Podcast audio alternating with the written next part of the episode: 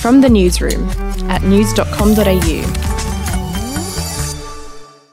I'm Lexi Cartwright. And I'm Andrew Bucklow. And this is the latest from the newsroom. It's Wednesday, the 5th of May. We'll start in India, where the coronavirus caseload topped 20 million yesterday.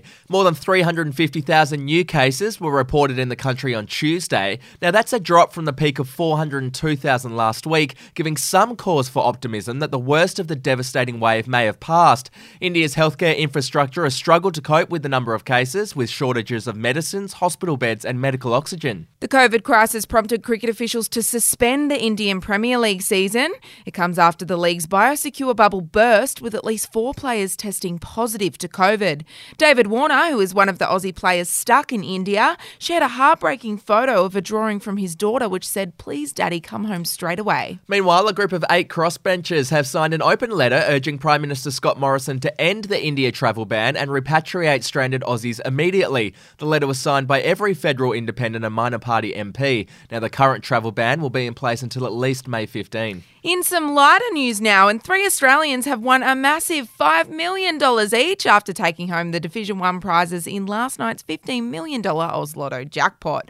Two of the winners are in WA, while the third is in Victoria. Oh, those lucky bastards. to sport now, and Samoa has rejected an offer from Matthew Johns, Andrew Johns, and Sonny Bill Williams to coach their national team ahead of the Rugby League World Cup. Yeah, they've decided to stick by their current coach, Matt Parish. That's despite reports that some of Samoa's senior players are unhappy with his performance and have been pressuring the governing body for a new coach. We'll be back in a moment. Hey, I'm Felicity Harley and I host Healthyish, where we chat to experts, influencers, and people in the know from around the globe to arm you with the knowledge to make healthier decisions for your mind, body, and soul. I think if we're going to be focusing on health, like sleep is probably the biggest component Oh, of that. I, I think sleep is the cornerstone. like choose the harder option because I've never woken up and gone, I regret that run that I went at 4 a.m. I've never done that. Search for Healthyish and Extra Healthyish wherever you get your podcasts.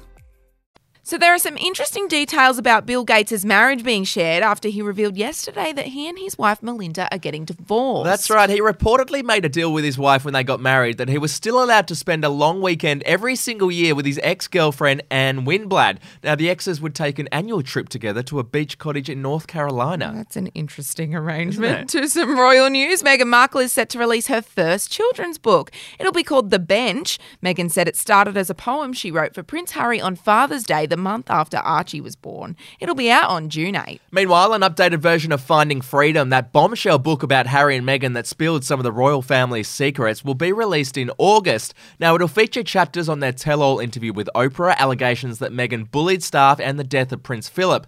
A royal biographer has said if the updated book contains leaked info from the Sussexes, it'll be the final straw for the royal family. Oh, juicy. That is it from the newsroom. We'll have another update in the Arvo. Your update from news.com.au.